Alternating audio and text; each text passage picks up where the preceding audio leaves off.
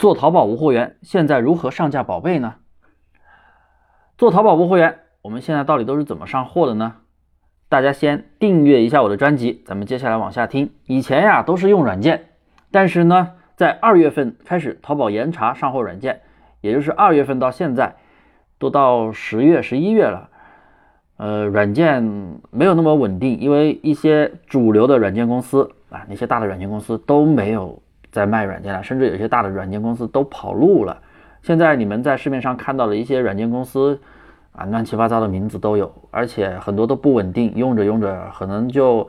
你买一个买一个季度，买半年，买一年，买完可能用几天就不能用了。而且现在只要你用上货软件去铺货，基本上都会出限制五百件的违规，并封店七天。啊，当然不是说百分之百会出现啊，就是概率会比较大。最近没有查了，但前段时间上个月查的超级严，很多人都死店了。那么现在马上又到双十一了，现在如何上货更安全呢？我这里提供两个方案。第一个方案还是用软件上货，但是我建议上架到仓库。很多朋友都是习惯性的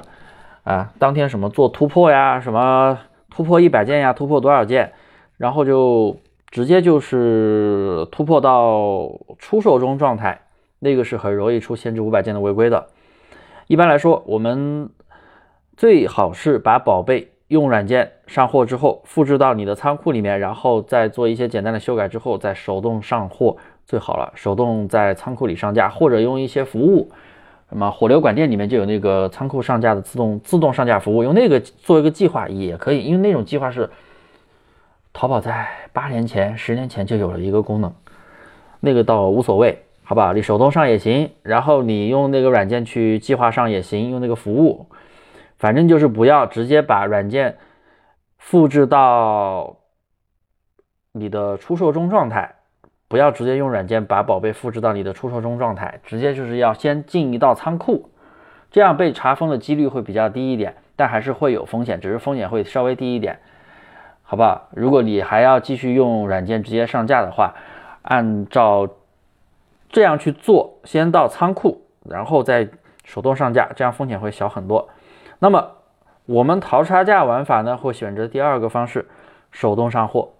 大家听到手动两个字，肯定一脸嫌弃，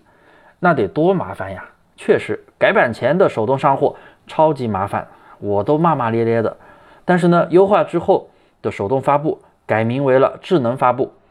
真的是像它名字一样智能，比以前快了很多。我们先用电透视一键下图片，然后可以直接上传主图，传完图片之后再选择类目，然后填上标题，填上属性，填上价格，详情再批量一导入，哎，完事了，就这么快。而且它权重也比你用复制软件要高，因为基本上你手动传的宝贝打新品标的几率是超级大的。不过手动发布只适合我们淘差价玩法，因为我们每天就上十个宝贝，宝贝总数都不超过二百个，你要是大量铺货，一天上几百个宝贝，手动上那得累死。所以要把风险降到最低，我们还是要改变玩法。所以呢，智能发布对我们淘差价来说还真的是非常的友好，非常的好用。你们店铺如果几千个宝贝还真的没有办法，软件嘛始终还是会被淘汰的，但是啊，每个时间段都有不同的管控。像我刚才讲的第一个方法，大家就是复制到仓库里面，然后在仓库里面去自己操作上货的，这样风险也是很低的。